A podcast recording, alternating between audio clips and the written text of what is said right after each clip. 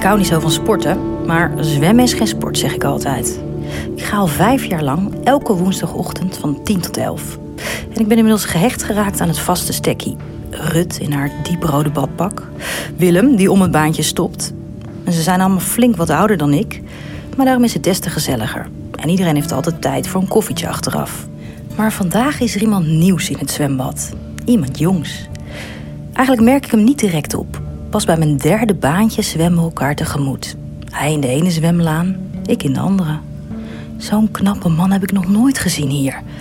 Ik durf hem de eerste keer amper aan te kijken. Ik knik kort, maar zie al direct dat we ongeveer in hetzelfde tempo zwemmen. Wat betekent dat we elkaar elk rondje tegemoet gaan zwemmen. Meteen de tweede keer beveel ik mezelf hem recht aan te kijken en lief te lachen. Voor hoever dat dan gaat met je hoofd half onder water. Zijn lach is ontwapenend. Het is een knappe man die ook nog eens lacht. Leuke man, zegt zelfs Willem, die staat uit te puffen aan het begin van de laan. Ik knik kort en voel iets in mijn buik tekeer gaan als ik hem in de verte aan zie komen zwemmen. Ik weet niet goed waar ik moet kijken. Zou hij dit ook hebben? Als we elkaar kruisen, heb ik zin om onder het scheidingstouw te duiken en hem wild te kussen. Om mijn lijf om dat van hem heen te klemmen. Al weet ik eigenlijk niet eens hoe zijn lijf eruit ziet, want dat zit nog onder water. Na twintig rondjes, en dus twintig keer flirten, is mijn lichaam toe aan een pauze. En wat denk je? Hij pauzeert ook. Hij loopt langs me heen en zegt zacht: Volg mij. Ik zie hoe hij het water uitloopt, langs het bad, het negende pashokje instapt. Mijn onderbuik galmt van de opwinding. Zo nonchalant mogelijk ga ik ook het water uit en loop ook naar het negende hokje. Ik klop op het deurtje. Hij opent hem en ineens staan we druipend tegenover elkaar in die kleine ruimte. Ik kijk hem aan en beweeg mijn mond langzaam naar die van hem. Het voelt koud. We beginnen wild te zoenen, alsof we je allebei al maanden uit hebben gekeken. En dan duwt hij me tegen het pashokje aan en duwt zichzelf tegen mij aan.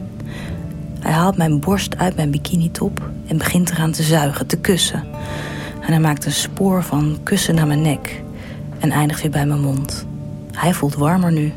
Ik ook. Ik wil maar één ding: hem in me voelen. Ik sjor zijn koud geworden zwembroek naar beneden. Neem zijn half stijve pik in mijn mond tot hij keihard is geworden.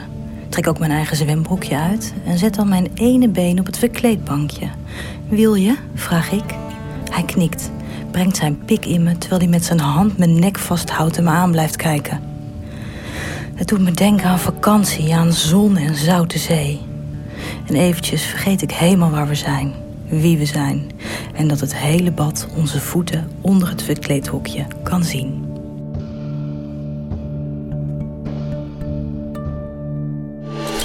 FM Podcast. Hallo, Sander hier van de 3FM Ochtendshow. Ik weet als geen ander hoe belangrijk een goede nacht slaap is. Slaap ik niet goed, dan merk ik dat de rest van de dag. Maar hoe zorg ik nou voor een goede nacht slaap?